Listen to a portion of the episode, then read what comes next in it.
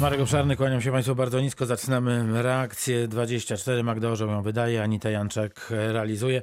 A z nami zapowiadany, anonsowany Roman Kowalczyk, dolnośląski kurator oświaty. Dzień dobry. Witam pana redaktora, kłaniam się państwu. E, Panie kuratorze, e, zacznijmy od e, apelu rodziców uczniów klas szóstych szkoły podstawowej nr 16 przy ulicy Wiecznej we Wrocławiu. Apelują rodzice do władz miasta Wrocławia, oby dzieci klas szóstych, siódmą i ósmą klasę mogły w szkole podstawowej nr 16, czyli w swojej szkole dokończyć, czy, czy, czy tę edukację przeprowadzić. Natomiast władze miejskie mówią tak, nie ma takich możliwości, trzeba do szkoły 81 przenieść uczniów i ulica Jastrzębia będzie teraz tą szkołą najważniejszą dla klasy 7 i 8. Panie kuratorze, wiem, że pan się przygląda tej sprawie. Proszę o komentarz, jeśli można. My jako kuratorium oświaty nie jesteśmy stroną. Tu będzie decydował organ prowadzący, czyli miasto Wrocław. I miasto Wrocław jest na prawie, że tak to ujmę. To znaczy rzeczywiście przepisy powiadają, że aż do roku 2023 w sytuacjach, kiedy w podstawówkach, a podstawówki z klas 1.6 stały się 1.8, robi się nadto gęsto, to można przenieść do innej lokalizacji, tak jak w tym przypadku e, z ulicy Wietrznej e, na ulicę Jastrzębią. To jest jedna strona medalu, ta formalno-prawna. I oczywiście jest też druga, jest to kwestia komunikacji, kwestia relacji e, społecznych. Ja zawsze w takich razach, bo to nie jest jedyny przypadek na Dolnym Śląsku, i to w zasadzie teraz to jest przypadek pojedynczy, ale w innych latach i w innych miejscowościach, e, trzy lata temu, dwa lata temu, było takich przypadków więcej. Za każdym razem podpowiadałem spokojną, rzeczową, merytoryczną rozmowę i przedstawienie rodzicom bardzo prostego dylematu. Mianowicie można by się zgodzić na to, żeby te klasy pozostały, ale wtedy będzie gęsto. Wtedy wszyscy będą E, wchodzić na półtorej zmiany, a może nawet i na e, dwie zmiany, a tuż obok, czy kawałek dalej, będzie szkoła, która mogłaby tych uczniów przyjąć. A więc jest to kwestia komunikacji, kwestia społecznego konsensusu. No i do tego mogę się e, zobowiązać, do tego, aby sprawie się przejrzeć bardziej, rozeznać przyjąć rodziców, czy rozeznać sprawę w, organie prowadzącym i może da się jeszcze coś w tej sprawie pomyśli rodziców zrobić, ale powtórzę, musiało to by wiązać się no, z tym ryzykiem, że w takim razie w tej e, zagęszczonej, zatłoczonej szkole nauka trwałaby na dwie zmiany i to rodzice musieliby, i to wszyscy rodzice, nie tylko klasy siódmej, ósmej, in gremio zaakceptować, bo, bo takie sprawy powinny być e, rozważane w całej szkolnej społeczności i znać zasady vox Vox Populi Vox Dei, e, no, po to, żeby utrzymać no, możliwie dużo zgody e, w szkolnych społecznościach. Czyli podejmie się Pan roli mediatora, jak to bywało drzewiej? No tak bywało. Może, może to nie jest formalnie roli mediatora, ale jako, jako kurator y, no nie tylko jestem od tego, aby stosować prawo, tylko no, czynić dobro e, w tej naszej oświatowej krainie. W związku z tym e, nawiążę kontakt z organem prowadzącym, podobnież, podobnież z rodzicami i sprawę rozeznam. Nie chcę tutaj przesądzać, że po, oto po kontakcie pana kuratora z organem prowadzącym z Wydziałem Edukacji z miastem Wrocław y, od razu y, postulaty rodziców y, zostaną spełnione, ale na pewno pogłębimy ten temat, spowodujemy, że, że dialog zostanie ożywiony. No a na koniec decyzja, jeszcze raz podkreślę, należy do miasta Wrocław. Ta, ta ostateczna, miasto Wrocław jest na prawie i może, może postanowić zgodnie z przepisami prawa, tak jak na wstępie, przeciw y, czemu y, rodzice się buntują, ale równie dobrze może nastąpić tutaj jakaś korekta. Po prostu trzeba usiąść, solidnie porozmawiać, no i zobaczymy, jakie będą efekty. No rodzice bardzo by chcieli, żeby dzieci dokończyły edukację w swojej, że tak to nazwę, macierzystej szkole, szkole podstawowej numer 16. Podejmują też argument tego pokowidowego odizolowania i tego, że te dzieci nie wrócą do e, swojej dobrze znanej szkoły, że będą musiały e, się przyzwyczaić do zupełnie nowej szkoły podstawowej numer 81 przy ulicy ja myślę, że motywy, bo ja te motywy znam, e, znam z, z wstępnych rozmów, znam z mediów, z dyskusji, która odbyła się, z debaty bardzo gorącej przy pikiecie rodziców, która odbyła się na forum e, Rady Rodziców, więc ja te e, argumenty. Miejskiej. Miasto, miasto wychodzi z takiego założenia, że trudno, aby mieć jedną zagęszczoną ponad, grubo ponad normę szkołę i, i, i niedaleko drugą, w której z kolei jest pusto. No tak, z tym, że tu problem właśnie na tym polega, że jeszcze trzeba do tego ludzi przekonać, jeżeli nie wszystkich, e, to przynajmniej ich e, niemałą część, a więc trzeba rozmawiać tak długo, jak się da, a na końcu po prostu będzie, będzie decyzja. I to będzie decyzja albo korygująca to, co do tej pory miasto Wrocław zaproponowało, albo też miasto Wrocław podtrzyma i to też trzeba przyjąć do e, wiadomości, bo trzeci raz dzisiaj powiem, prawo pozwala na taką decyzję e, miastu Wrocław. Dzisiaj Państwa gościem w Reakcji 24 jest pan Roman Kowalczyk, dolnośląski kurator oświaty. E, Za chwileczkę do naszej rozmowy wrócimy. Zaczynamy drugą część Reakcji 24. Pan Roman Kowalczyk, dolnośląski kurator oświaty jest z nami od ubiegłego tygodnia. E, Dzieci i młodzież do szkół z radością i ochotą podreptały. Od przyszłego poniedziałku już będą do szkół chodzić codziennie, bo teraz mamy tę naukę w systemie hybrydowym. Panie kuratorze, jak, jak pan ocenia ten pierwszy tydzień?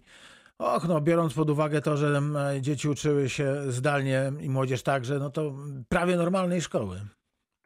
No myślę, że dobrze się stało, że po tym e, wielomiesięcznym okresie wymuszonej kwarantanny e, wróciliśmy wszyscy do szkół, jak pan redaktor słusznie podkreślił, ale takie są reakcje, takie odbieramy sygnały z radością, ochotą i o paradoksie nawet ci, którzy ongiś sarkali na szkołę, bo szkoła to również stresy, a nie, nie, nie wyłącznie e, towarzyskie spotkania, ci uczniowie zatęsknili za, za szkołą, podobnież nauczyciele. E, Nauczanie stacjonarne jest dużo bardziej efektywne i myślę, że nie było sensu czekanie czy przekładanie e, i czekanie, aż nadejdzie 1 września, to może, może wrócimy, bo to by się niepotrzebnie wydłużało, a stres rósłby. Takie badania mm, przeprowadza jedna z uczelni warszawskich dla Ministerstwa Edukacji i Nauki od samego początku pandemii na wielotysięcznych próbach. My jako kuratorzy jesteśmy informowani o wynikach cyklicznie tych badań i tam z tych badań jednoznacznie wynikało, że no, pogarsza się kondycja psychofizyczna e, uczniów, ale również i niemała część nauczycieli zaczyna narzekać na negatywne skutki izolacji, a więc im szybciej, tym lepiej. Wróciliśmy, bo fala koronawirusa opadła. Wracamy bardzo ostrożnie, wszak epidemia się nie skończyła, czyli dwa tygodnie nauczania hybrydowego w uproszczeniu, e, połowa zajęć e, czasami w tydzień, tydzień, czasami co drugi dzień, czasami na rano, na popołudnie. Różnie to szkoły rozwiązywały, ale generalnie chodzi o to, że połowa uczniów w danej chwili jest w szkole, a połowa na zdalnym, a od 31 maja mamy już tu wielką nadzieję, że wrócimy stacjonarnie, a jest czym się zająć, bo kończą się zajęcia dydaktyczne, będą e, wystawiane oceny, więc y, będzie co robić, ale to, co jest najważniejsze, na samym starcie, w tym pierwszym tygodniu, w drugim tygodniu przecież y, rozpoczęcie, powrót do szkół, to nie jest wydarzenie jednorazowe, tylko to jest proces, trzeba młodzież psychicznie postawić na nogi, dodać skrzydeł, tak jak pan redaktor na początku swojej audycji powiedział, uśmiechajmy się do siebie. To jest wspaniałe przesłanie.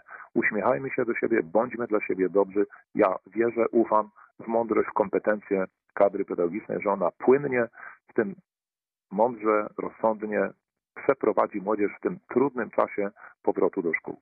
A jakie, jakie są pierwsze sygnały, które trafiają do kuratorium dolnośląskiego właśnie z e, pierwszego tygodnia tej hybrydowej, hybrydowej nauki?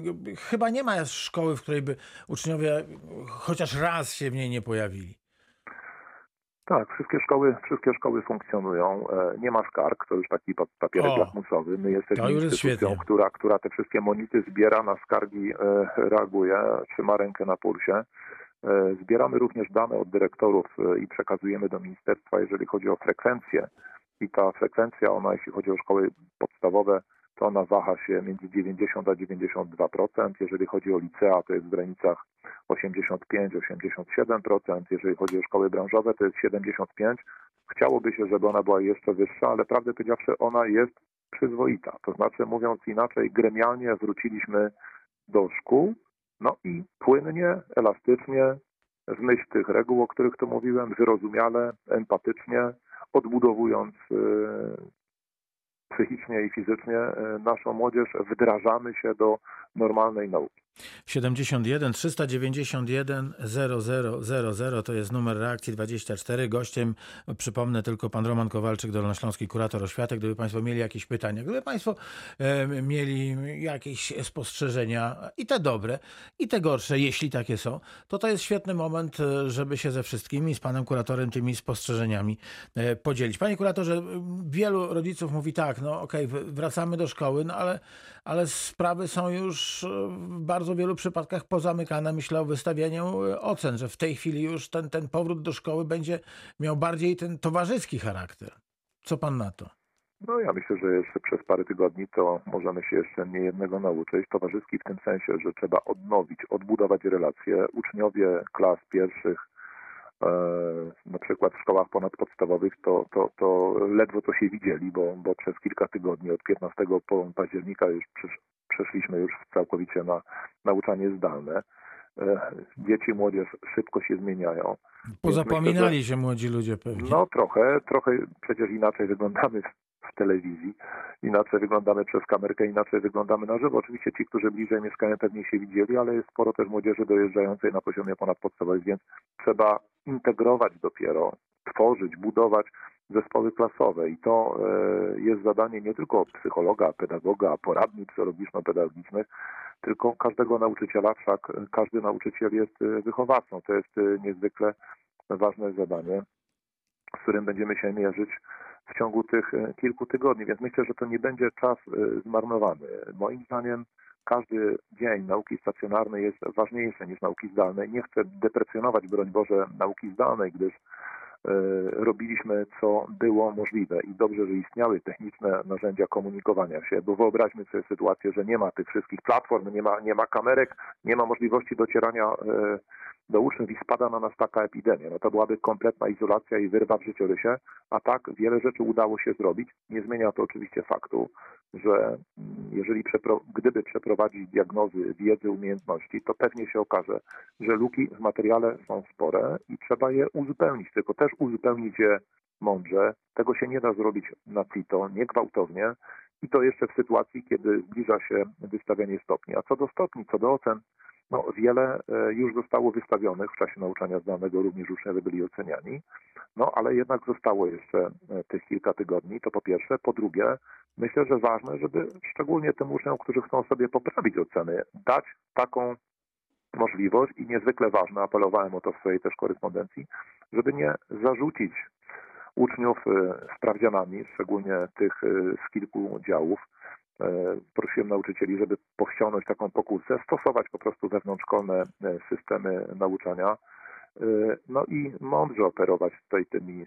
sprawdzianami, żeby też wyjść trochę naprzeciw tym obawom, rozterkom uczniów i rodziców, bo takie obawy były. Pan redaktor pewnie też przyzna, takie były głosy ze środowiska. A teraz mamy dobre sygnały, no i skarg nie ma. A skoro tak, to znaczy, że idzie przyzwoicie w dobrą stronę, że kadra stoi na wysokości zadania i tak myślę będzie do samego końca zajęć dydaktycznych, czyli do 25 czerwca. A to teraz e, na antenie Radia Wrocław witamy pana Marcina z gminy Nowogrodziec. Pozdrawiamy e, Nowogrodziec, pozdrawiamy pana Marcina. Dzień dobry. Radio Wrocław do pana dyspozycji. E, dzień dobry, proszę pana, ja mam takie pytanie do pana kuratora. Bardzo proszę. Tak, odnośnie dojazdów dzieci do szkoły. Kto za to powinien ponosić odpowiedzialność? Chodzi mi o bilety. Mhm, mówimy, mówimy, mówimy, o szkole, mówimy o szkole podstawowej? Tak, szkoła podstawowa do 8, do no 1,8. Szkoły podstawowe są prowadzone przez gminy, a więc gmina. Szkoły, każda szkoła ma swój obwód i e, uczniowie, uczniowie, są, e, uczniowie są dowożeni. Pytanie, jaka to jest Aha, odległość, czyli... bo jeżeli to jest powyżej jeżeli to jest powyżej 4 km, no to, no to e, dowozimy. Pytanie też, jakie, jakie to jest dziecko, czy to jest dziecko małe, czy to jest dziecko większe. No zakładam tak, wznosząc trochę z tonu, tak e, intuicyjnie wyczuwam, że, że to jednak jest większa trochę odległość. A skoro tak, to obowiązek spoczywa na gminie. Gmina ma zorganizować dojazd. No dobrze, a jeżeli u nas jest, mm, liczmy dziecko, tak jak ja mam, jest w obrębie 4 km, czyli bilet mu się nie należy, ale liczone jest od przystanku, znaczy nie, od przystanku jest 4 km, a od miejsca zamieszkania nie ma. No i ale dzieci w połowie gmin, w połowie wsi dojeżdżają za darmo, a drudzy muszą płacić.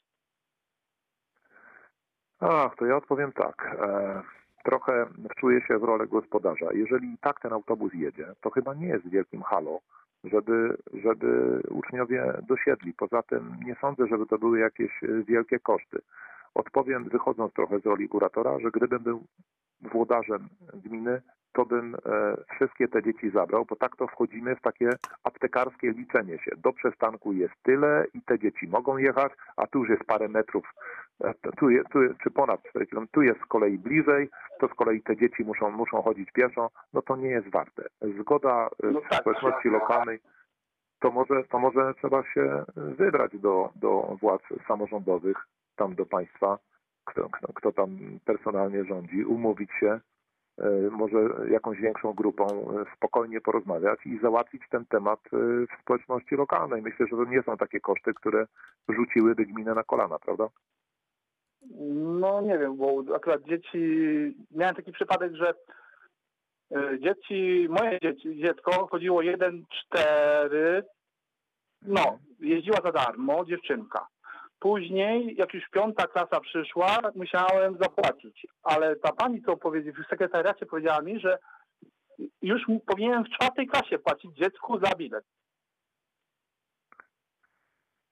No właśnie, wszystko, wszystko dotyczy tego kilometraża i relacji, które Państwo e, macie w gminie. Moim zdaniem to kruszenie kopii, parę dzieci w jedną, w drugą, czy te parę kilometrów ten autobus więcej pojedzie, czy on tak znowu dużo spali, kierowca i tak jest w rejsie, i tak ten autobus się zużywa.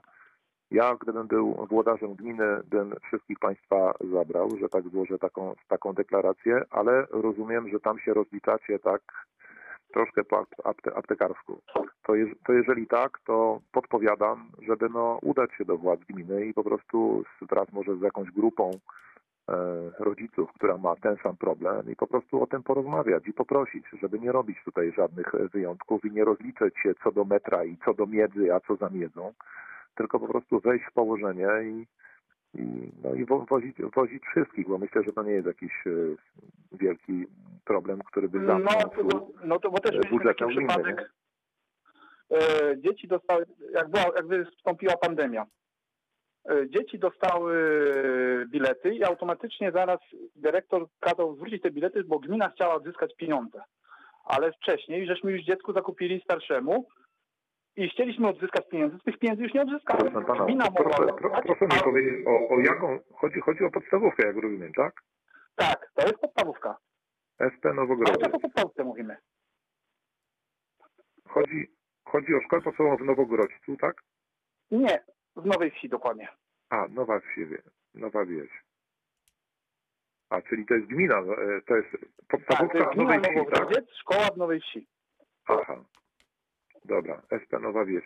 To może się tak umówimy, że ja tam zadzwonię, po prostu zadzwonię do dyrektora, pogadam też, też z władzami samorządowymi i spróbujemy coś tutaj podziałać. Odpowiem, że na antenie Radia Wrocław został zgłoszony tutaj monit, że jest jakiś kłopot z dojeżdżaniem i to różnicowanie takie 4 km do przystanku, a nie do przystanku, etc. I spróbuję coś podziałać w, w tej sprawie. Tak, oczywiście, e, Znaczy, bo to jeżeli... liczone, bo to jest o to chodzi, że to jest liczone od miejsca zamieszkania, ale dziecko na przykład musi iść na przystanek. To i tak jest 4 kilometry. No tak, tak. Ale Panie No Marcinie, czyli tak, mamy, mamy sytuację taką, że pan kurator e, będzie, będzie interweniować. Mam nadzieję, że na antenie Radia Wrocław e, będziemy ten wątek kontynuować. Ta nadzieja, ta, ta nadzieja graniczy z pewnością.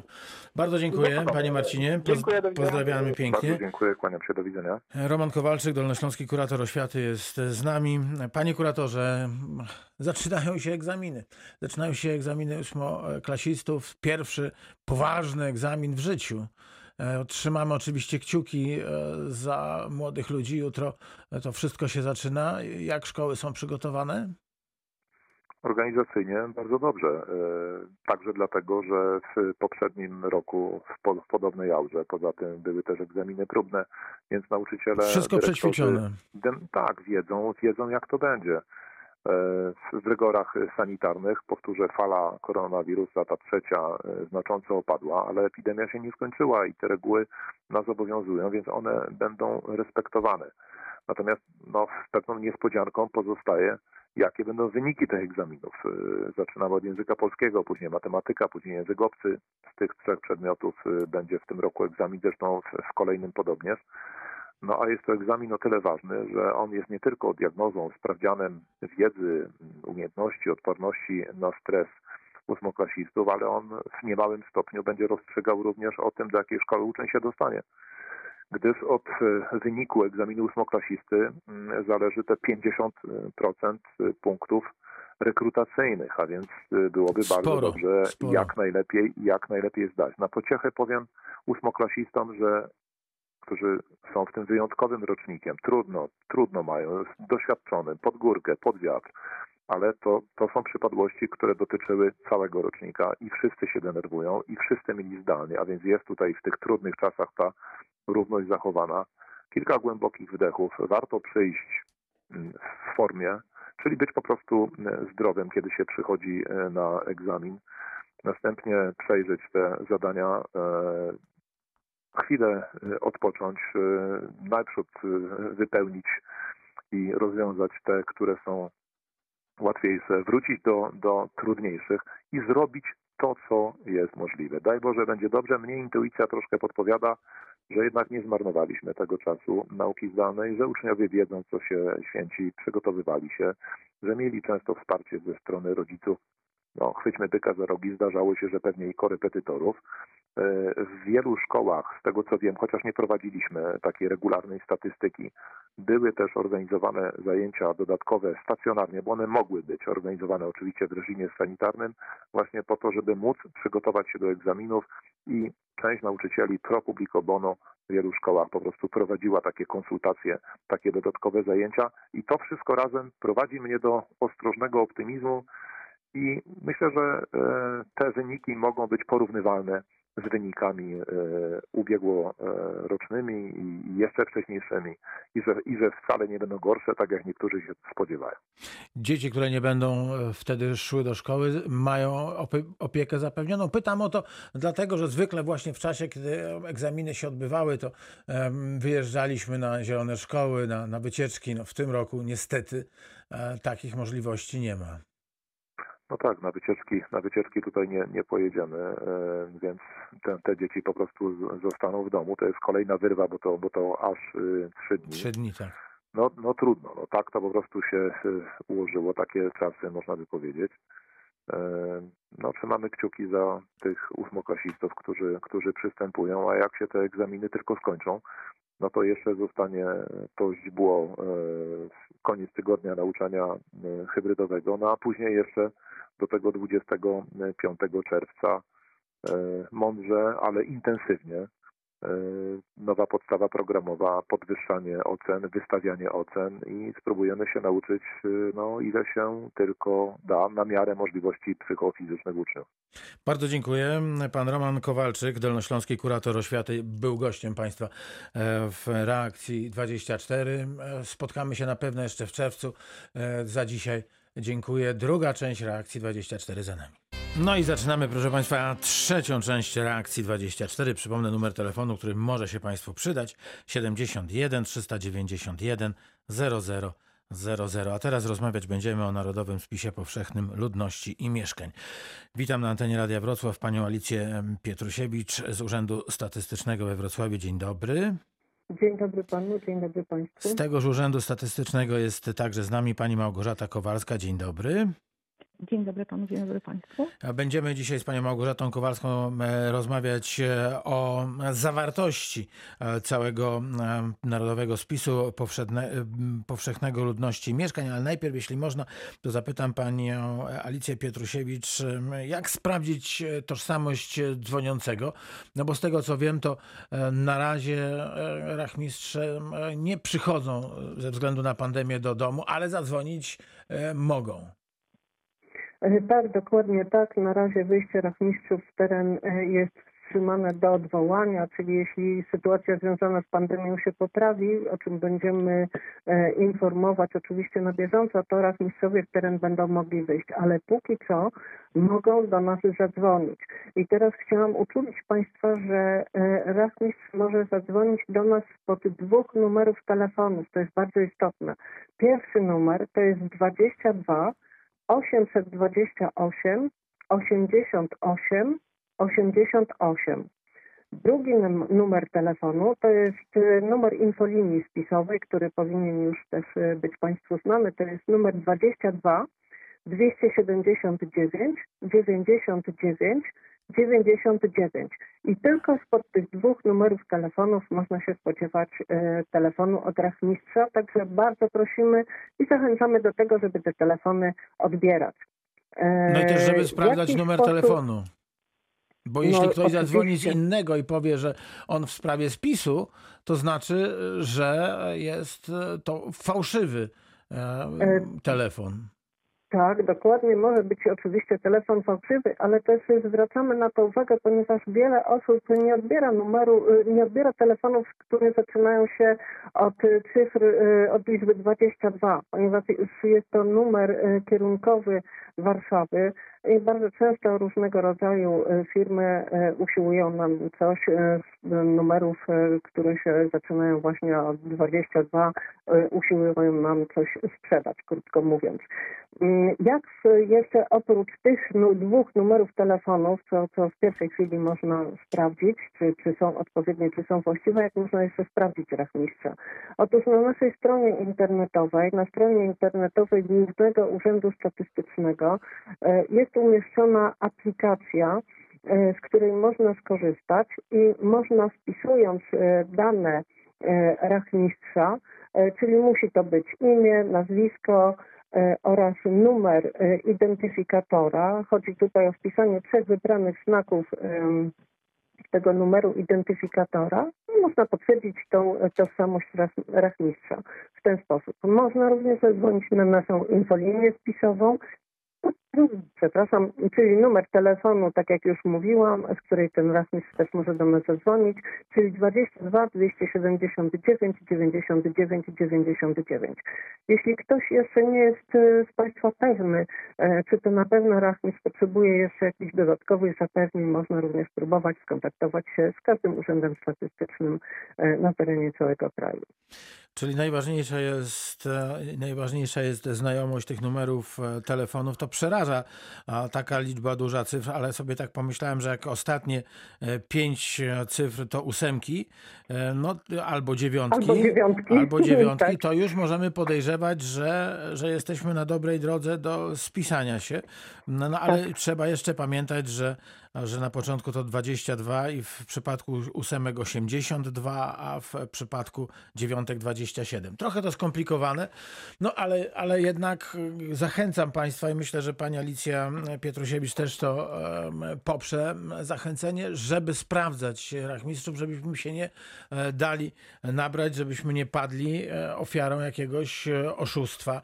Znamy oszustwa na wnuczka, na policjanta, na prokuratora, żeby nie było znowu oszustw na Narodowy Spis Powszechny.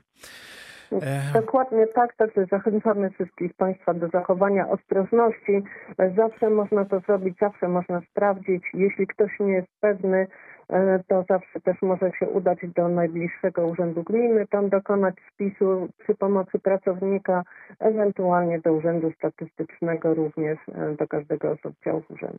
Pani Małgorzata Kowalska z Urzędu Statystycznego we Wrocławiu wie wszystko o Narodowym Spisie Powszechnym Ludności i Mieszkań. Pani Małgorzato, co budzi e, teraz najwięcej kontrowersji, najwięcej pytań?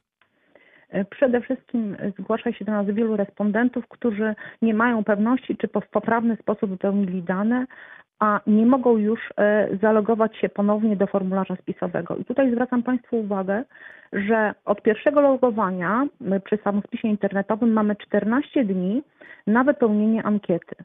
E, I e, za każdym razem, gdy mamy jakiekolwiek wątpliwości, możemy przerwać e, dokonywanie spisu i wrócić ponownie do ankiety wtedy, gdy znajdziemy już, wyjaśnimy wszystkie nasze wątpliwości. Natomiast po 14 dniach formularz się zamyka i nie jesteśmy w stanie już wejść do formularza. No i co Druga wtedy kwestia- zrobić? E, Wtedy niestety nie możemy nic zrobić, ponieważ zgodnie, e, zgodnie z, e, z ustawą o Narodowym Spisie Powszechnym i zgodnie również z ustawą RODO i, i tym, że nie mamy prawa, mm, nie przysługuje nam prawo do sprostowania poprawnych danych, niestety nie jesteśmy w stanie poprawić e, danych e, w zamkniętym już formularzu. Ale pani Małgorzato, to ja chcę jeszcze dopytać. No jest sytuacja taka, że ja się dzisiaj zacząłem spisywać, coś mi od tego spisu oderwało no i różnie bywa w życiu. Nie wiem, zachorowałem, zapomniałem, wyjechałem, e, awaria e, internetu, przeżywałem ją ostatnio i wiem, że to jest niezwykle kłopotliwe. No i nagle się okazuje, że te 14 dni minęły i myśmy tylko zdążyli się zalogować i może rzeczywiście podać swoje imię i nazwisko oraz PESEL i nic więcej. W związku z powyższym e, no, mamy taką, zresztą słusznie, pewność, że tego spisu nie dokonaliśmy. Mam propozycję. Po prostu e, najlepiej, e, nim rozpoczniemy e, wypełnianie formularza spisowego poprzez samospis internetowy, najlepiej się dokładnie zapoznać z tym, z czym się będziemy mierzyć. Czyli na stronie spis.gov.pl proponuję, nim rozpoczniemy wypełniać kwestionariusz spisowy, zapoznać się z listą pytań, która, która jest w kwestionariuszu osobowym i w kwestionariuszu mieszkaniowym. E, Na stronie również dostępna jest wersja demonstracyjna. E, W związku z tym możemy dokonać takiego próbnego samospisu i zobaczyć, y, jakie pytania e, są zadawane w spisie i czy są jakiekolwiek wątpliwości co do naszych odpowiedzi. Ale to od razu Pani Małgorzato zapytam o rzecz taką oto. W tej aplikacji demo musimy podać swoje imię, nazwisko, swój PESEL, czyli wszystkie swoje dane osobowe, żeby móc przejść dalej. I teraz, czy to jest w jakikolwiek sposób zapisywane, co Absolutnie nie. Absolutnie nie. Po każdej sesji, e, gdy zakończymy taką sesję, dane są kasowane. To jest wersja demonstracyjna, która... Ale musimy wpisywać tam prawdę. M- Powiem tak, możemy wpisywać prawdę, możemy wpisywać nieprawdę. Chodzi o to, żebyśmy em, naszą em, jakby poćwiczyli, e, Okej, ale jak, jak ja wpisałem Jan Nowak i zrobiłem sobie PESEL zupełnie z e, powietrza, to mi aplikacja demo powiedziała, że niepoprawne dane. E, To znaczy powiem w ten sposób. Wersja demo ma na celu ułatwienie e, przejścia później do, właściwe, do właściwego spisywania się. W związku z tym proponuję jednak wpisać e, odpowiednie e, właściwe informacje, między innymi dlatego, że na stronie mamy pełną listę pytań, która jest w kwestionariuszach. Natomiast nie wszystkie pytania będą do nas zadawane, będą do nas kierowane, ponieważ aplikacja została tak zaprojektowana, że aby przejść do kolejnego pytania, Wszystko będzie zależało od tego, jak odpowiedzieliśmy wcześniej na poprzednie pytanie. Czyli Okej. część pytań po prostu nie będzie zadawana. Czyli w takim razie mówimy o tym, że aplikacja demo to nie jest taka, takie typowe demo, jednak musimy tam podać swoje dane, żeby nas ta aplikacja puściła dalej.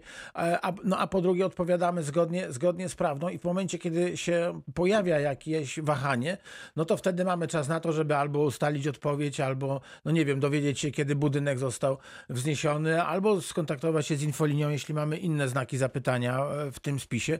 Ważne jest to, że po każdorazowym zamknięciu e, tej strony z aplikacją demo, te nasze dane są kasowane, że one nie zostają w systemie, że my ich tam nie, w żadnym wypadku nie, e, nie, nie musimy im, ich powierzać. Okej, czyli mamy tą aplikację demo, ale wrócę jednak z uporem maniaka do sytuacji życiowej takiej oto, że jednak przez te 14 dni, mimo tego zalogowania się do e, spisu internetowego, do samospisu internetowego, myśmy go nie dokonali. Teraz pytanie, co dalej, bo e, ten spis jest e, obowiązkowy.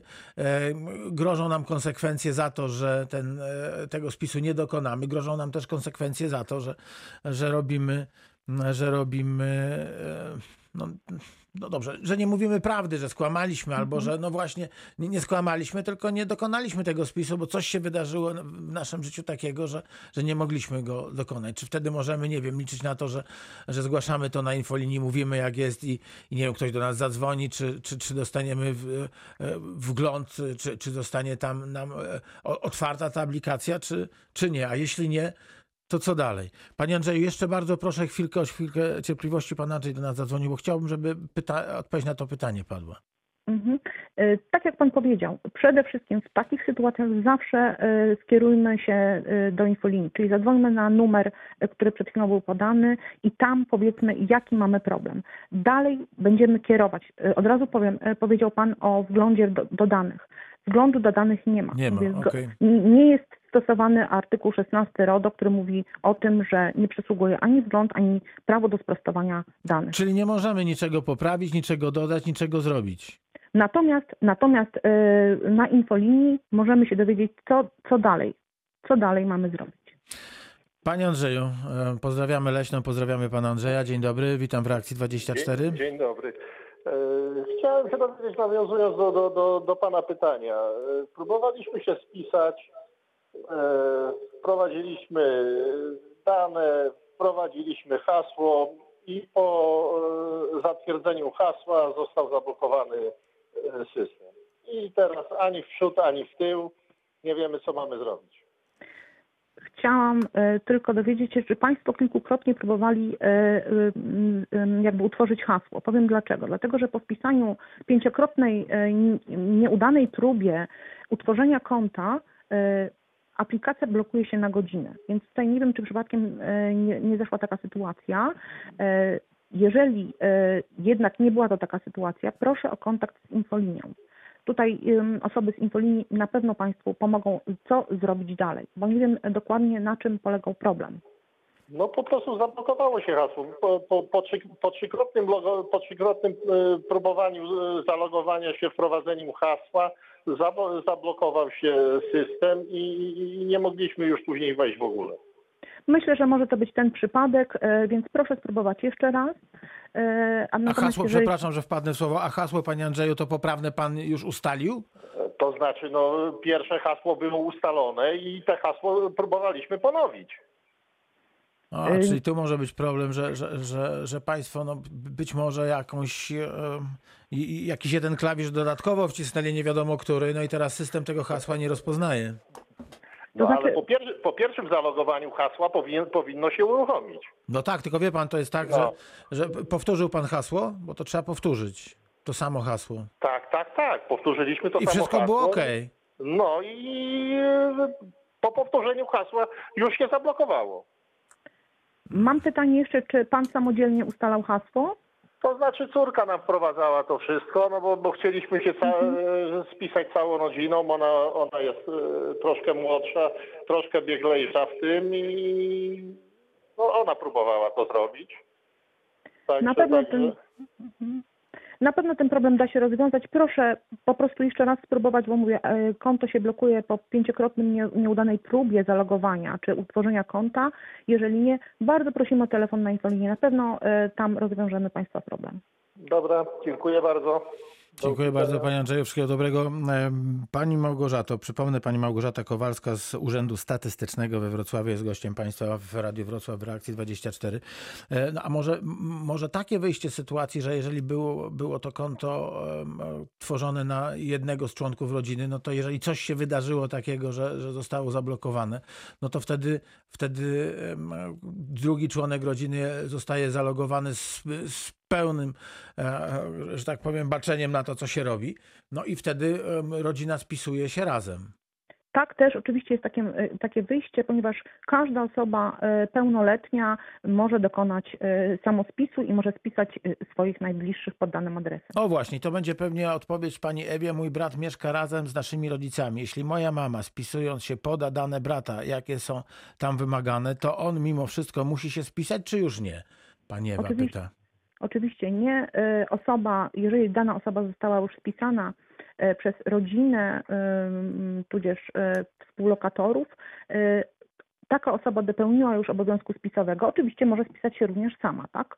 Natomiast y, według e, ustawy e, taka osoba spełniła już swój obowiązek. Czyli mamy taką oto sytuację, że rodzina wielopokoleniowa, wieloosobowa w jednym zamieszkuje domu, mieszkaniu i wtedy wystarczy, że jeden, e, jedna osoba się spisze, podając wszystkich, e, którzy tam zamieszkują i mamy e, ten obowiązek zaliczony na plus.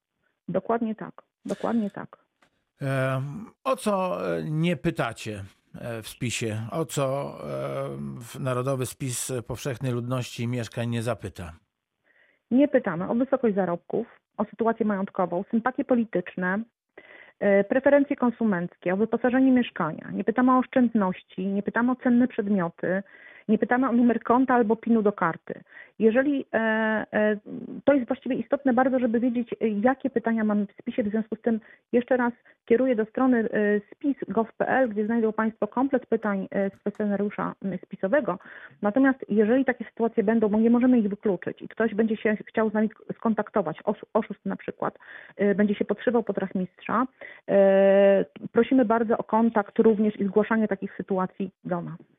No to teraz mamy e, kwestionariusz e, mieszkania. Tutaj bardzo e, wielu z naszych słuchaczy pytało to, co zrobić, jak ja nie wiem, kiedy dom, w którym mieszkam, został wybudowany, bo tu jest, tu jest problem, tak? Jest takie pytanie, jeśli mieszkamy w domu wolno stojącym, niewielomieszkaniowym, no to pytano, pyta się nas, a kiedy został wniesiony?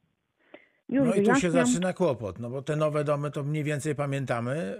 E, no Jeżeli to jest dom kupiony od kogoś, jesteśmy drugim właścicielem, to mo- możemy też e, rzucić okiem do aktu notarialnego, no ale są te domy e, mo- mocno leciwe. No, choćby na Dolnym Śląsku ich chyba najwięcej, szczególnie na zachodzie kraju, tych tak zwanych dóbr poniemieckich. Już wyjaśniam, jeżeli chodzi o e, budynki, które nie są budynkami wielomieszkaniowymi, czyli są, to zazwyczaj domy jedno, e, jednorodzinne, gdzie mamy jeden, jedno lub dwa mieszkania. W takich sytuacjach właśnie e, pytamy między innymi o to, kiedy został budynek oddany do użytku. I tutaj e, rzeczywiście mogą pojawić się pewne e, problemy, szczególnie dla tych e, domów, które zostały bu- bu- zbudowane dawno temu. Pierwsza sprawa, możemy mm, odnieść się do dziennika budowy, czyli poprzedni właściciel przekazał nam dziennik budowy, w którym rzeczywiście będzie data pozwolenia na użytkowanie. No ale to byłaby sytuacja optymalna, ale nie mamy takiej To możliwości. przy nowych nie mamy. domach, przy nowych domach bywa. Ale Ale te teraz stare. kwestia, ale teraz kwe- kwestia ksiąg wieczystych. Księg, jeśli chodzi o księgi wieczyste, to jeśli chodzi o elektroniczną e, postać e, tej ewidencji, tam nie odnajdziemy, e, mamy tylko dane podstawowe, czyli dane o właścicielach i historię wpisów z ostatnich lat. Natomiast najprawdopodobniej nie będzie informacji starszych. W związku z tym możemy przeglądać papierowe akty księgi Wydziale Wieczystym Sądu To Rejonowego. podejrzewam, że, że nie będzie, e, nie będą chcieli e, spisujący się aż tak daleko e, Mhm. szperać, więc to wystarczy podać, nie wiem, że to przed wojną albo Już y, są jeszcze inne metody. Na przykład dla budynków starszych ciekawą alternatywą może być poszukiwanie informacji na zdjęciach lotniczych przedwojennych czy powojennych. Y, no, dotrzeć do nich niekiedy- też niezbyt łatwo. Niezbyt łatwo, ale są dostępne. Ale dla mieszkańców Wrocławia e, mogę polecić e, na stronie e, wrocław.pl e, mamy system informacji przestrzennej Wrocławia. Jedna z map, która jest e, udostępniona, to mapa, to jest gminna ewidencja zabytków. I tam e, e, po e, odnalezieniu swojego budynku mamy informację dotyczącą daty powstania budynku. Pani Małgosiu, musimy niestety kończyć. Na pewno spotkamy się jeszcze w czerwcu i będziemy dalej drążyć temat, w jaki sposób wypełnić świetnie ten formularz spisowy, żeby nie było żadnych kłopotów. Za dzisiaj bardzo dziękuję. Pani Małgorzata Kowalska i pani Dziękuję. Alicja Pietrusiewicz z Urzędu Statystycznego we Wrocławiu były Państwa gośćmi. Dziękuję bardzo za trzy minuty wiadomości w Radiu Wrocław.